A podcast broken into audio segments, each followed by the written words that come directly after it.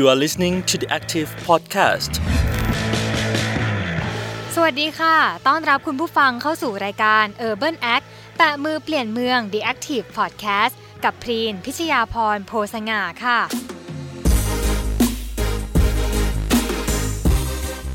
วันนี้ที่เราเห็นใครต่อใครลงมาเดินบนถนน เรียกร้องประชาธิปไตย ความเป็นเมืองของราชดำเนินจึงอุ่นหนาฝาข้าง ด้วยนักเคลื่อนไหวทางสังคม พรินได้มีโอกาสลงพื้นที่สำรวจความคิดเห็นของผู้คนที่เลือกมาเดินบนเส้นทางนี้ แล้วก็พบว่าหนึ่งในแรงผลักดันที่ทำให้พวกเขาออกมา คือการถูกกดทับด้วยระบบอำนาจนิยม ที่เกิดขึ้นแม้แต่ในโรงเรียน วันนี้พรินเลยชวนคุณพลอัธพลประพาสโนบล อดีตข้าราชการครูมาร่วมพูดคุยกันค่ะเขามีความเชื่อว่าสิทธิเสรีภาพและประชาธิปไตยเต็มใบก่อเกิดได้ตั้งแต่ในห้องเรียน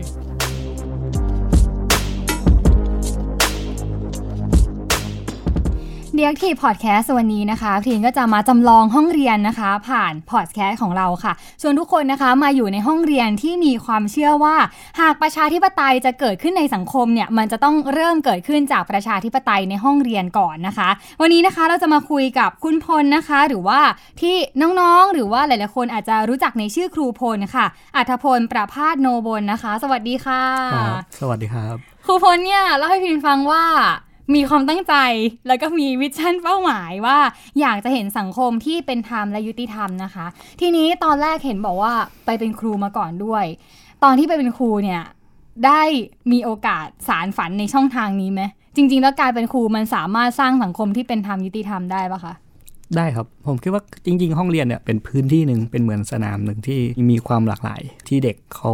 มีความเชื่อที่ที่แตกต่างกันไป เพราะฉะนั้นเราจะทำไงให้ให้ ให้ห้องเรียนตรงนี้เป็นพื้นที่ของการแลกเปลี่ยนเป็นพื้นที่ของการถกเถียงขึ้นมาได้ และนำไปสู่การการเปลี่ยนแปลงสังคมได้ เพราะฉะนั้นผมคิดว่าในบทบาทอื่น ๆ ในสังคมก็เราอาจจะมีนักการเมืองมีมีมีคนที่ทำงานภาคสังคมในการเปลี่ยนแปลงไปแต่ว่าในระดับห้องเรียนมันคือการทำงานในในส่วนที่เล็กที่ทำงานกับเด็กที่เขาจะโตไปเป็นเป็นเป็นพลเมืองในอนาคต เพราะฉะนั้น ผมก็เลยมองว่าห้องเรียนนี่แหละเป็นสิ่งสำคัญมากๆ ที่เราจะจะสร้างเด็กขึ้นมา ให้เขากล้าคิดกล้าตั้งคำถาม และมองเห็นถึงความไม่ยุติธรรมในสังคมแม้ว่าตอนนี้เนี่ยครูพลจะไม่ได้ประจำการอยู่ที่โรงเรียนใดโรงเรียนหนึ่ง แต่ว่าก็ยังคงมี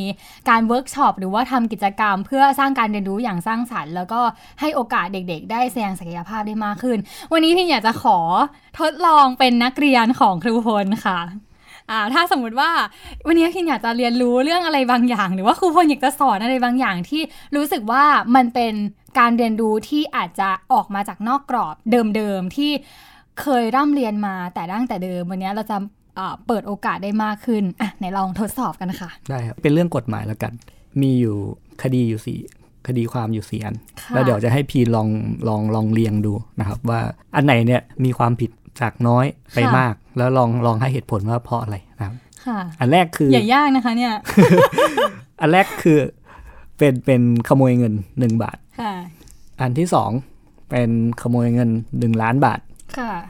อันที่สามก็คืออไปชกมวยแล้วต่อยคู่แข่งตายบนเวที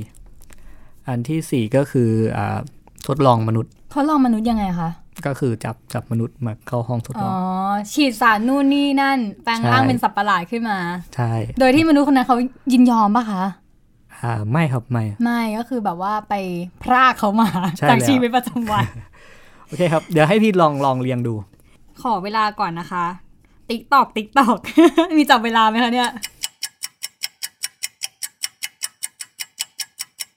โอเค เสร็จเรียบร้อยแล้วค่ะ จริง ๆ ก็เป็นเรื่องที่มาลองฟังดูแล้วเนี่ยรู้สึกเหมือนมันจะมีสองหมวด หมวดหนึ่งคือเป็นเรื่องของเงินนะคะ อีกหมวดหนึ่งเป็นเรื่องของคนสิทธิอะไรอย่างนี้นะคะ ก็เลยลองเรียงขึ้นมาจากรุนแรงมากที่เรารู้สึกว่ารับไม่ได้ หรือว่ามันเป็นสิ่งที่แย่ไปหาสิ่งที่เบาลงไปนะคะ อันแรกเนี่ยพิงให้คะแนนข้อ 4 มากที่สุด คือการทดลองในมนุษย์ โดยที่เขาไม่ยินยอมอะไรอย่างเงี้ยค่ะ ก็คือรู้สึกว่า ชีวิตของเขาอาจจะเปลี่ยนไปตลอดการ เขาอาจจะไม่ได้แบบกลับมาเป็นมนุษย์แบบเดิมได้อีกอะไรเงี้ยค่ะ โดยที่เขาไม่ยินยอมอยู่แล้วอะมันก็เหมือนกับว่าตายทั้งเป็นหรืออะไรเงี้ยไป จะอวตารเป็นสิ่งอื่นก็ไม่รู้ใช่ไหมคะ อันที่สองก็คือต่อยคู่แข่งบนเวทีจนเสียชีวิต อันนี้มันก็เหมือนกับว่าไปทำให้เขาเสียชีวิตไปเลยนะคะ เขาก็คือหมดโอกาสจะใช้ชีวิตในอนาคตที่อาจจะมีความฝันนู่นนี่นั่นมากมาย ซึ่งข้อสามเนี่ยคิดว่ามันอาจจะทำ สะท้อนถึงการละเมิดกติกาบนเวทีด้วยหรือเปล่า เพราะว่าจริงๆแล้วมันเป็นการแข่งขันที่เราไม่ต้องถึงกับฆ่าแกล้งกันก็ได้ อันที่สามค่ะ ที่ให้คะแนนนะคะ ก็จะเบาลงไปนิดนึงนะคะ ก็คือเรื่องของเงินสองสองอันหลังพิมจะให้คะแนนเป็นเรื่องของเงินเพราะรู้สึกว่าชีวิตคนเรามันซื้อไม่ได้ แต่ว่าเงินเนี่ยมันยังโอเค พอที่จะหาไปใช้คืนหรืออะไรได้ ก็คือขโมยเงิน 1 ล้านบาทอืมค่ะ ก็เป็นจำนวนมากก็ให้เป็นข้อ 3 ส่วนข้อสุดท้ายก็คือ ขโมยเงิน1บาท แสดงว่าหมายถึงว่าสิ่งแรกที่ที่พีนใช้ตัดสินเรื่องของความถูกต้องของความยุติธรรมเนี่ย ก็คือมามาจากดูกันว่า เอ๊ะไหนเสียชีวิตกับไม่เสียชีวิต ถ้าสิ่งเนี้ยเสียชีวิตก็เท่ากับว่าสิ่งเนี้ยก็คือจะร้ายแรงกว่าใช่ไหมคือรู้สึกว่าข้อ4อะชีวิตเขาจะเปลี่ยนไปตลอดการ แต่ว่าหมายความว่าตัวเขาเองอะ มันไม่รู้เกิดอะไรขึ้นเขาอาจจะควบคุมตัวเองไม่ได้ ซึ่งข้อเสียอันนึงเนี่ยก็คือตัวเขาเองอาจจะตายไปจากการเป็นคนเดิมไปแล้ว ถามสมมติถ้าคนคนหนึ่งโดนขโมยเงินหนึ่งล้านบาทชีวิตเขาอาจไม่เปลี่ยนไปจากเดิมหรอถ้าบนโลกนี้ยังไม่มีกฎหมายขึ้นมาเนาะแล้วต้องเกิดคดีความเหล่านี้เกิดขึ้นคำถามคือเราเราจะใช้เกณฑ์อะไรในการบอกว่าเนี่ยคือสิ่งที่ถูกต้องสิ่งที่ยุติธรรมละ แล้วอันนี้ก็คือสิ่งที่มันผิดมากผิดน้อย ในมุมของเราเรามองความเสียหายมั้ง ความเสียหาย อืม การขโมยทุกกรณีเป็นสิ่งที่ผิดไหมผิดทำไมถึงคิดว่าผิด ก็ไม่ใช่ของเราไง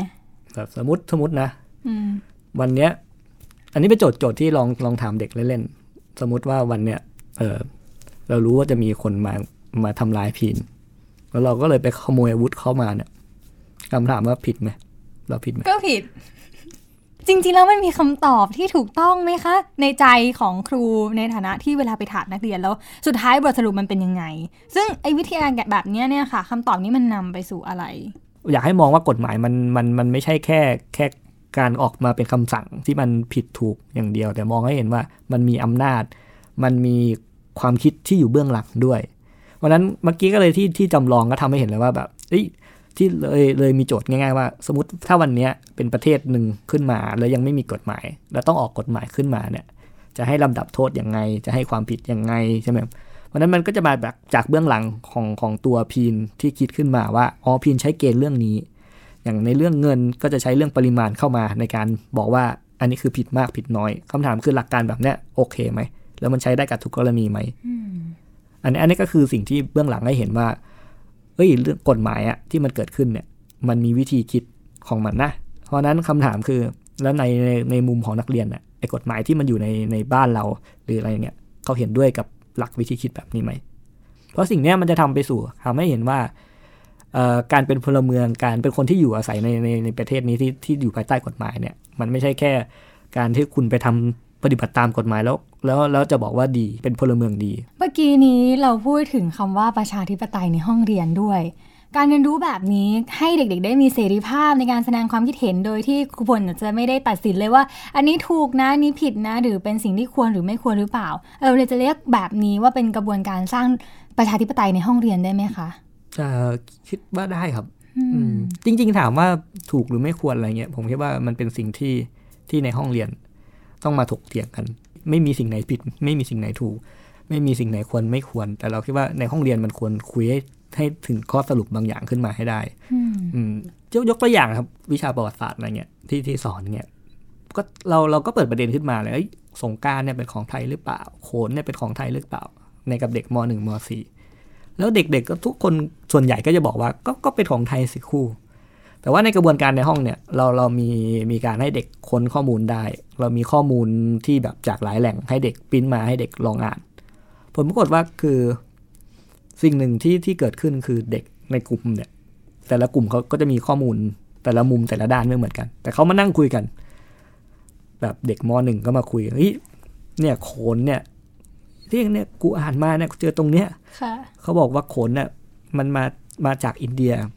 อันนี้ก็อ่านมาเฮ้ยแต่เนี่ยเขาบอกว่าโขนเนี่ย ก็ในในกัมพูชาก็มี อืมแล้วสุดท้ายเด็กเด็กก็ต้องมานั่งดีเบตกันครูแล้วสรุปเนี่ยหนูหนูต้องเชื่ออะไร หนูหนูจะต้องตอบอะไร แต่เขาก็มีกระบวนการคุยเขาเองนะครับ แล้วบางกลุ่มก็ตอบมาบอกว่าเอ้ยก็เป็นวัฒนธรรมนะวัฒนธรรมร่วม มันไม่ได้มีของใครนี่อืมอะไรเงี้ย เด็กเด็กก็บอกมา สุดท้าย อันเนี้ยมันคือคำตอบที่ที่เขาสรุปออกมาของเขา อืมอืม หรือหรือเรื่องอย่างสงกรารในเด็กมมสี่ก็คล้าย ๆกัน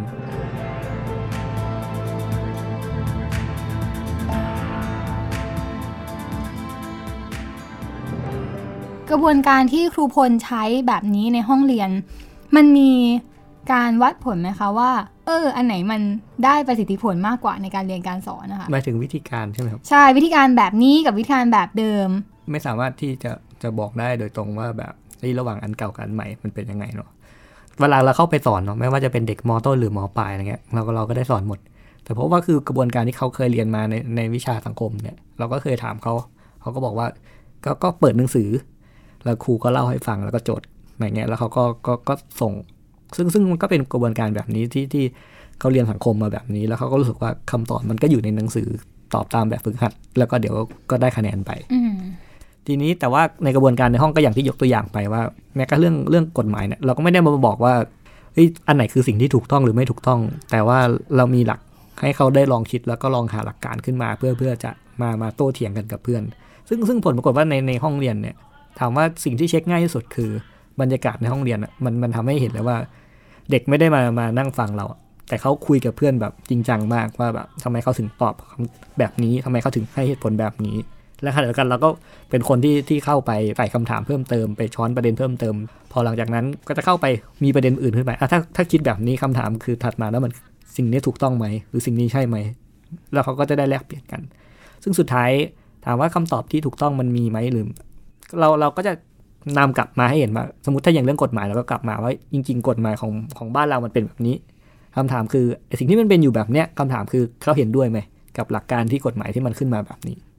แต่หมายถึงว่าประเด็นอื่นเราก็โยงไปเหมือนกันอะไรเงี้ย อันนี้คือหมายถึงว่าบรรยากาศในห้องเราก็เห็นของเขาในการแลกเปลี่ยนกันค่ะสิ่งหนึ่งที่เห็นง่ายที่สุด ผมคิดว่าในในในสมุดของเด็ก คือเราไม่ได้บอกให้เด็กต้องตอบคำถามข้อที่หนึ่งถึงข้อที่สิบแล้วปกติที่ผ่านมาเราก็ตอบแบบนี้ถ้าถ้าตอนที่ผมเรียนโรงเรียนอะครูก็จะบอกได้ตอบคำถามข้อนี้มา แต่ว่าแล้วก็มีกระมีกระบวนการคำถามที่ที่ที่เป็นเขาเรียกว่าอะไรสะท้อนการเรียนรู้ให้เขาว่าเฮ้ย สิ่งที่เขาได้เรียนรู้ไปวันเนี้ยอย่างเช่นเอ่อเรื่องกฎหมายเนี่ยคิดว่ากฎหมายเนี่ยมันยุติธรรมไหมหลังจากที่ผ่านกระบวนการแบบนี้ไป เขาก็จะได้เขียนลงในสมุด แล้วเขาก็จะยกตัวอย่างยกเคสกรณีต่างๆ ขึ้นมาในในมุมมองของเขาอืมสิ่งนี้มันก็ทำให้เห็นเลยว่าเอ้ยจริง ๆ แล้วเนี่ยเออเด็กเปลี่ยนไป แล้วก็จากที่เมื่อแรก ๆ เราเราใช้กระบวนการแบบนี้ตอนแรก ๆ นี่เขาเขาแทบจะไม่ค่อยกล้าคุย ไม่ค่อยกล้าแลกเปลี่ยน แล้วก็เวลาเขียนตอบสมุดให้เราเนี่ย ส่งมาที่เราเนี่ย ก็เพราะว่าก็คือเขียนบรรทัดสองบรรทัด แต่พอหลังจากนั้นผ่านไปเทอมเป็นจบจนที่เขาเรียนจบในในช่วงชั้น มันทำให้เห็นว่าบางคนเนี่ยเขียนมาสี่ห้าบรรทัด ค่ะ ซึ่งซึ่งบางทีโจทย์เราให้โจทย์ไปอย่างเงี้ยเขียนมาสี่ห้าบรรทัด แล้วก็เขียนมาแบบมีคำถามเพิ่มเติมมาแลกเปลี่ยนกับเราเพิ่มเติมอะไรเงี้ย แล้วสิ่งที่ ที่มันเกิดขึ้นคือ มันไม่ได้ส่งเพราะรู้สึกว่าอยากได้คะแนนหมายถึงว่าเด็กเด็กไม่ได้ส่งเพราะรู้สึกว่าเฮ้ยเขาจะได้คะแนนกลับมา หรืออะไรเขาส่งหมดเขารู้สึกว่าเขาอยากเขียนแลกเปลี่ยน สิ่งหนึ่งที่เราเห็นก็คือคู่หนูเขียนดีไหมครูผมเขียนเป็นไงบ้างอืมอันนี้มันคือสิ่งที่มันสะท้อนชัดเจนที่สุดแล้วว่า เออเขาเขามีการเปลี่ยนแปลงไปอืม ก่อนหน้านี้พิมเพิ่งได้ไปฟังเสียงจากน้องคนหนึ่งเป็นนักเรียนชั้นมัธยมเนี่ยค่ะเขาเขาเป็นคนที่เรียนเกรดสี่มาโดยตลอดเลยนะ แต่เขาบอกว่าเกรดสี่ของเขาเนี่ยไม่ได้สร้างความสุขให้เขาเลย สิ่งที่เขาอยากได้เนี่ยไม่ได้ให้ครูมาบอกว่าเขาได้คะแนนที่หนึ่งที่สองหรือว่าได้ A บวกหรือว่าได้เกรดสี่แต่อยากให้ครูได้มีการสนทนากับเขาว่าเออสิ่งที่เขาทำเนี่ยมันดีไหมมันไม่ดียังไงแล้วมันจะพัฒนาตัวเขาได้ยังไง แค่เคยถูกฝังหัวมาว่า การที่เราจะโตเป็นผู้ใหญ่ที่ดีประสบความสำเร็จ เป็นคนมีหน้ามีตาในสังคม เราจะต้องให้เกรดดีๆแพรวิ่งตามเกรดเฉลี่ยค่ะแพรพยายามทำให้ตัวเองเป็นเด็กเกรดสี่ตลอดเวลาเสพติดความเพอร์เฟกเราจะต้องได้สี่ทุกวิชา จนมันถึงวันหนึ่งอะค่ะพอเราได้ทุกปีทุกปีอะเรากลับรู้สึกว่าเฮ้ยทำไมเราไม่ภูมิใจกับตัวเองขนาดนั้นทำไมเราไม่รู้สึกประสบความสำเร็จเหมือนที่ผู้ใหญ่เขาบอกเลย ความรู้สึกตรงนั้นมันมันว่างเปล่ามากเลยค่ะแพรแทบจะไม่มีความสุข เพราะเราจะต้อง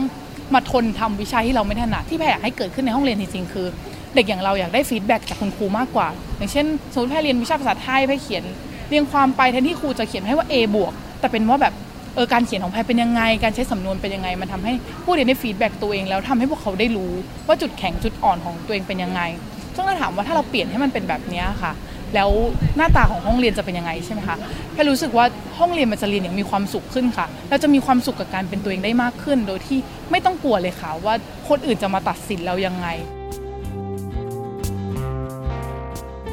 กลายเป็นว่าจริง ๆ แล้วเนี่ยบางทีสังคมหรือว่าคนตัดสินอาจจะมองค่าว่า อันดับต้นหรือว่าที่ดีเลิศมันเป็นอย่างหนึ่งแต่ผู้เรียนอยากได้อีกอย่างหนึ่งเอ๊ะ พอ ตัว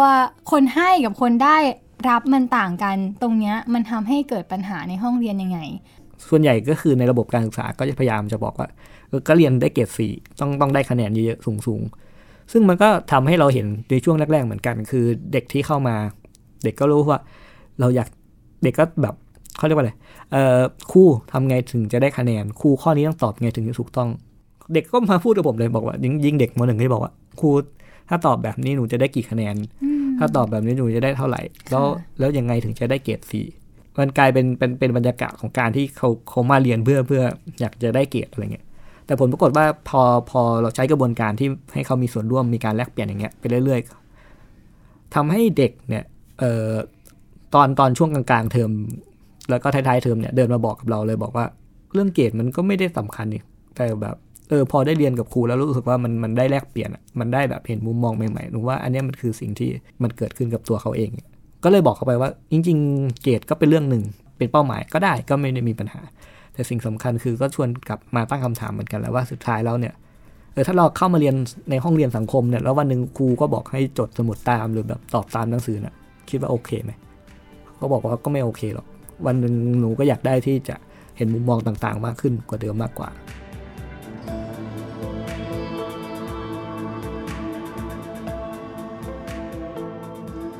อะจากประชาธิปไตยในห้องเรียน ที่เรามีการเคลื่อนไหวนะคะ ทางสังคมกันบ้างกับคนรุ่นใหม่ที่ออกมาแสดงความคิดเห็นในการพัฒนาบ้านเมืองเป็นรูปแบบต่างๆ อันนี้ถ้าเราบอกว่าประชาธิปไตยในห้องเรียน มันนำมาสู่ประชาธิปไตยในสังคมได้หรือไม่ แล้วในเวลานี้ที่ดูเหมือนทุกคนพยายามจะเรียกร้องประชาธิปไตยในสังคมจังเลย มันหมายความว่า เอ๊ะ เราต้องไปแก้อะไรบ้าง ต้องไปแก้ถึงในห้องเรียนเลยหรือเปล่า อืม จริง ๆ สิ่งที่ผ่านมาก็สะท้อนว่าให้เห็นว่าระบบการศึกษามันมันอยู่ภายใต้ระบบของอำนาจนิยมใช่ไหมผมคิดว่าระบบการศึกษามันมันควรอยู่บนหลักการของการที่เป็นเสรีภาพ เป็นบกบนหลักการที่มันสามารถที่แสดงออกความคิดเห็นได้ ไม่ว่าคือจะเป็นยังไงก็ตามหมายถึงว่าคุณจะมีความคิดเห็นยังไงอะแต่ควรมันมีพื้นที่ปลอดภัยที่ทำให้เด็ก หรือหรือคนที่เป็นผู้เรียนเนี่ยได้เข้ามาพูดคุยถกเถียงได้ ไม่ใช่แล้ววันหนึ่งยกมือขึ้นไปแล้วบอกว่าเฮ้ยเธอคิดแบบนี้ไม่ถูกต้องเฮ้ยยกมือขึ้นไปแล้วแบบ ถูกถูกถูกตัดคะแนนถูกหักคะแนนอะไรเงี้ยค่ะ ตอนนี้เราก็เห็นว่าอย่างเช่นการออกมาเรียกร้องบางอย่าง หรือว่าการที่ออกมาแสดงความเห็นทางการเมืองต่างๆ เนี่ยค่ะ มันไม่ได้มีแค่เด็กละมีผู้ใหญ่ด้วยเหมือนกัน ตั้งแต่วัยเริ่มทำงานใหม่ๆ วัยกลางคนหรือแม้แต่ผู้สูงวัยที่เริ่มเป็นผู้ใหญ่มากๆแล้วก็ยังเข้าร่วมด้วย ทีนี้ถ้าเกิดว่าเรามองว่า บางครั้งบางคนบางเจเนอเรชันไม่สามารถจะกลับไปแก้ในห้องเรียนได้แล้วอย่างเงี้ยค่ะ ห้องเรียนล้ำเส้นที่เป็นหนังสือของครูพลเอง จะสามารถที่จะอุปมาอุปไมยกับห้องเรียนขนาดใหญ่ที่เราเรียกว่าเป็นสังคมของเราได้ไหม ที่ทำให้ทุกคนทุกๆเจนสามารถเรียนรู้ไปพร้อมกันได้ค่ะ แล้วก็ทำให้เกิดการดีเบตทางความคิดอย่างสร้างสารรค์มากขึ้น หรือว่าสร้างประชาธิปไตยโดยไม่ทำร้ายใคร จริงๆ ผมมองว่า เวลานิยามห้องเรียนเนี่ยมันมันไม่ใช่แค่แค่พื้นที่ที่ที่โรงเรียนเนาะอีกต่อไปแล้ว คือหมายความว่ามันมันมีความเติบโตของของสื่อโซเชียลมีเดียพื้นที่โลกออนไลน์เนี่ยที่มันมันสูงขึ้นมากๆในในในในสังคมไทย เพราะนั้นหมายความว่าถ้าเราเรานิยามว่าการศึกษามันมันคือการพื้นที่ของการพูดคุยถกเถียง มันคือพื้นที่ของการแลกเปลี่ยนเรียนรู้อะไรเงี้ยคิดว่าการนิยามแบบเนี้ยมันก็ทำให้เห็นเลยว่าห้องเรียนที่โรงเรียนอะมันมันก็เป็นแค่สถานที่หนึ่ง แต่มันมีสถานที่มันมีพื้นที่อื่นๆอีกเยอะที่ที่มันอยู่อยู่ในบนโลกออนไลน์ยกตัวอย่างหมายถึงว่าในในทวิตเตอร์เนี่ยอะเข้าจริงคือพอเราเข้าไปดูผ่านแท็กต่างๆ มันมีประเด็นที่ที่มันมีการดีเบตกันพอสมควร ถึงแม้จะแบบเฮ้ยบางคนอาจจะมองว่ามันมันคือความคิดเดียวกันจริง ๆ แต่พอเราไปดูหลาย ๆประเด็นเนี่ย เพราะว่ามีมีการแลกเปลี่ยนกันแบบอยู่ไม่ใช่น้อยอะไรเงี้ยที่ในโลกออนไลน์อะมันไม่ใช่แค่ทวิตแหละ มันมันมีหลายพื้นที่ที่ Facebook หรืออะไรต่างๆเนี่ยก็มีกลุ่มต่างๆที่มันเกิดขึ้นมันมีประเด็นต่างๆ ทุกคนก็เข้าไปแม้กระทั่งในผ่านเพจต่างๆเนี่ยพอมีคนแสดงความเห็นหนึ่งมันก็มีการโต้แย้งกันไปมาผมว่าคือถ้าเรานั่งนั่งอ่านคอมเมนต์ก็ก็ทำให้เห็นเลยว่าเฮ้ยเอ้ยข้อมูลชุดหนึ่งข้อมูลชุดหนึ่งเออมันยังไงแล้วเราเราจะตัดสินใจยังไงอะไรเงี้ยอีกมุมหนึ่งก็กลับมาเหมือนกันว่าในพื้นที่โรงเรียนที่ ที่เด็กได้เติบโตมาพื้นที่มหาลัยอย่างเงี้ยซึ่งมันเป็นพื้นที่ที่สำคัญเป็นรอยต่อสำคัญของของของของเด็กและเยาวชน คนหนุ่มสาวพวกเนี้ยมันมีพื้นที่จริง ๆ ให้กับเขาไหม ถ้าช่วงปรากฏการณ์ที่ผ่านมาสะท้อนให้เห็นว่าพื้นที่ตรงเนี้ยมันหดหายแล้วก็กลายเป็นการการถูกคุกคาม กลายเป็นการปิดปิดกั้นในการแสดงออก มากๆอะไรเงี้ย อืม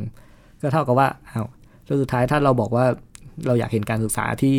ที่ทำให้คนได้เติบโตได้แบบมีเสรีภาพในการพูดคุยแลกเปลี่ยน เราอยากเห็นสังคมที่เป็นประชาธิปไตยที่คนมาแลกเปลี่ยนกันด้วยความคิดด้วยด้วยด้วยเหตุผลด้วยอะไรต่างๆเนี่ยคำถามคือ เราก็ควรจะสร้างให้พื้นที่ตรงเนี้ยมันเกิดขึ้นได้เหมือนกัน ไม่ว่าจะเป็นโลกออนไลน์ หรือว่าในในพื้นที่จริง ๆ ค่ะ ทีนี้เมื่อกี้นี้เราบอกว่าเรามีโอกาสที่จะ ล้ำเส้นไปได้บ้างนะคะ จากกรอบเดิมๆที่มีอยู่จากตำราสี่เหลี่ยม มันอาจจะเป็นอะไรก็ได้ตามจินตนาการหากว่าเราคิดเห็นกันแล้วแล้วออกแบบมันออกมาในรูปแบบใหม่ๆ แล้วการล้ำเส้นล้ำเส้นแบบไหนคะที่มันจะไม่เลยเถิดกลายเป็นไปละเมิดอะไรบางอย่าง เราล้ำเส้นแบบไหนที่มันคงยังอยู่ในฟอร์มของความสร้างสรรค์ creation หรือว่ามั่นใจได้ว่ามันนำไปสู่สิ่งที่ดีกว่าเดิมอืมจริงๆเวลา ผมคิดว่ามันอาจจะต้องกลับมาตั้งคำถามว่า เราอยากเห็นสังคมแบบไหน เราอยากเห็นสังคมที่ที่ยุติธรรม เราอยากเห็นสังคมที่ทุกคนมีมีสิทธิเท่าเทียมกัน เราอยากเห็นระบบการเมืองที่ที่คำนึงถึงคน สมมติถ้าอย่างเงี้ย มันก็ต้องกลับมาตั้งคำถามเหมือนกันว่าไอไอระบบที่มันเป็นอยู่ระบบสังคมที่มันเป็นอยู่เนี่ยหน้าตามันเป็นไง แล้วเราจะเปลี่ยนไปสู่สิ่งนั้นได้ยังไง แน่นอนในการเปลี่ยนตรงเนี้ย เวลาทุกครั้งที่เราจะก้าวกระโดดออกไป หรือทุกครั้งที่เราจะลุกขึ้นมาเปลี่ยนแปลงเนี่ยมันก็ได้มีมีสิ่งหนึ่งที่เหมือนเป็นอาจจะเป็นหอคอยเป็นเป็นเป็นเสาประภาคารที่คอยแบบจับจ้องเราบอกว่าเฮ้ยคุณอย่าลุกล้ำคุณอย่าก้าวข้ามออกไปนะ ถ้าก้าวข้ามออกไปแล้วเนี่ย สิ่งหนึ่งเนี่ยมันจะมันจะนำมาสู่อะไรบางอย่างกับในชีวิตคุณ ผมยกตัวอย่างง่าย ๆ ก็คือสมมติจริงเด็กก็บอกว่าทำไมเราจะต้องมาตัดผมทำไมเราเราไม่สามารถที่จะมีสิทธิ์ไว้ผมในในแบบของเราเองได้ สังคมที่เขาอยากเห็นคือสังคมที่ทุกคนก็กแต่งตัวยังไงก็ได้ก็แล้วแต่ในการไปเรียนในการใช้ชีวิตใช่ไหมครับแต่ว่าพอเขาเริ่มที่จะกล้าตั้งคำถามและกล้าที่จะลุกขึ้นมาเนี่ยมันก็ต้องผ่านเส้นที่ที่ที่ในสังคมพยายามที่จะเคยขีดมา เคยบอกเขาว่าที่คุณคุณจะไปไว้ผมแบบเนี้ยมันไม่ได้มันไม่ถูกต้อง ถ้าคุณลุกออกไป คุณก้าวข้ามออกไปเนี่ย คุณก็จะถูกหักคะแนน คุณก็จะเป็นเด็กที่ไม่ดี คุณก็จะ ผู้ใหญ่ก็จะไม่ยอมรับคุณคำถามคือไอ้เส้นแบบเนี้ยคำถามคือมันมันมันเลยกรอบของใครมันเลยกรอบของของของคนใครบางกลุ่มหรือเปล่าที่กำลังขีดไว้ในมุมมองผมคือมันก็ไม่ได้ให้ใครเดือดร้อน มันไม่ได้ทำให้ไปสู่แบบเฮ้ยมันจะเกิดอะไรขึ้น แต่มันทำให้ทุกคนไปอยู่บนหลักของของของความเท่าเทียมกันว่า เอ้ยเราก็มีสิทธิ์ที่จะไว้ผมแบบไหนของเราก็ได้นะครับ ก็เลยมองว่าไอ้ไอ้คำว่าล้าเส้นเนี่ยมันมันต้องกลับมาให้เห็นว่าเส้นที่มันถูกขีดเป็นเส้นของใครไอ้เส้นตรงนั้นเนี่ยเราจะยอมยอมอยู่ภายใต้เส้นแบบนี้อยู่หรือเปล่า ถ้าขณะที่เราฝันถึงสังคมอีกแบบหนึ่งสุดท้ายอยากจะให้ครูพลทิ้งท้ายอะไรไว้สักนิดหนึ่งอะค่ะ ที่บางคนอาจจะเห็นครูพลเป็นไอดอลอยู่แล้ว หรือแม้แต่ความฝันบางอย่างที่อยากจะให้เกิดขึ้นในสังคมอะค่ะ จริงๆผมว่าทุกคนก็ แล้วเราก็เห็นสังคมที่เราเป็นอยู่เนาะแล้วก็รู้สึกว่าบางอย่างเราก็ถูกทำให้มันเป็นเรื่องเรื่องปกติทั้งที่มันอาจจะไม่ปกติก็ได้ เราก็อาจจะบอกว่าเฮ้ยเรื่องการเมืองเป็นเรื่องที่มันไกลตัว เป็นเรื่องที่มันห่างไกลคนเวลาเราสอนเด็กอะไรเงี้ยเราก็พบว่าเวลาเราตั้งคำถามกับการเมืองเนี่ยเขาก็จะบอกว่าการเมืองเป็นเรื่องที่มันลบๆเป็นเป็นเรื่องที่เราก็ขนาดตัวเราเองที่เติบโตมาก็จะสูกบอกว่าการเมืองเป็นเรื่องลบๆแต่จริงคือ เรื่องการเมืองเนี่ยมันเป็นเรื่องที่มันใกล้ตัวมาก ๆ เกี่ยวกับเงินภาษี เกี่ยวกับงบประมาณที่มาเอามาใช้ในการในในชีวิตประจำวันของเรา ตั้งแต่เรื่องระบบขนส่งรถเมล์ฝาท่อทางเท้าอะไรเงี้ยเพราะนั้นถ้าถ้าเราอยากฝันถึงที่ที่สังคมที่ที่มีระบบการเมืองที่ดี สังคมที่เรามีชีวิตที่ดี เพราะนั้นเราก็ควรส่งต่อสังคมที่คนเราเนี่ยสามารถที่จะพูดคุยถกเถียง ว่าเราอยากเห็นสังคมแบบไหนได้บ้าง เพราะนั้นผมว่าเชื่อว่า ไอความคิดที่มันหลากหลายไอความคิดที่เราเฮ้ยเราอยากฝันเห็นระบบขนส่งแบบเนี้ยหน้าตามันเป็นยังไงคนก็ได้มาถกเถียงกันเราอยากเห็นการศึกษาที่ที่ดีมันเป็นยังไงคนก็มาถกเถียงกัน สิ่งนี้มันจะทำให้ให้เราเห็นอนาคตที่มันมีความเป็นไปได้มากขึ้น แต่ขณะเดียวกันถ้าเราจมอยู่กับความสิ้นหวัง มองว่าเฮ้ยการพูดคุยถกเถียง การที่จะไปเปลี่ยนแปลงอะไรมันมันไม่ได้เกิดขึ้น มันเป็นสิ่งที่มันเป็นไปไม่ได้หรอกกับคำแบบเนี้ยสุดท้ายสังคมเราก็จะอยู่แบบเนี้ย เราก็จะถูกส่งเราก็จะส่งต่อแบบเนี้ยให้กับคนรุ่นแล้วคุณเล่าต่อไปเรื่อย ค่ะ บางทีให้เราพูดว่าประชาธิปไตยในมุมที่ว่าเกิดมาจากการปกครองของภาครัฐ พอครูพลพูดแบบนี้แล้วเนี่ยเห็นได้ชัดหรือว่าทำให้เราจินตนาการได้มากขึ้นว่า ทุกคนอาจจะมีสิทธิ์สร้างประชาธิปไตยในมือของตัวเอง ในบทบาทที่ตัวเองเป็น หรือว่าในจุดที่ตัวเองอยู่ก็ได้ แล้วจะได้ร่วมสร้างสังคมที่เราสามารถพูดคุยกันได้ และนั่นก็คือหัวใจของการเสรีภาพทางความคิด แล้วก็ความคิดเห็นนั่นเองนะคะ มีโอกาสน่าจะได้พูดคุยกันใหม่นะคะครูพลวันนี้ต้องขอบคุณมากค่ะครูพลนะคะ อัธพลประพาสโนบลค่ะ สวัสดีค่ะ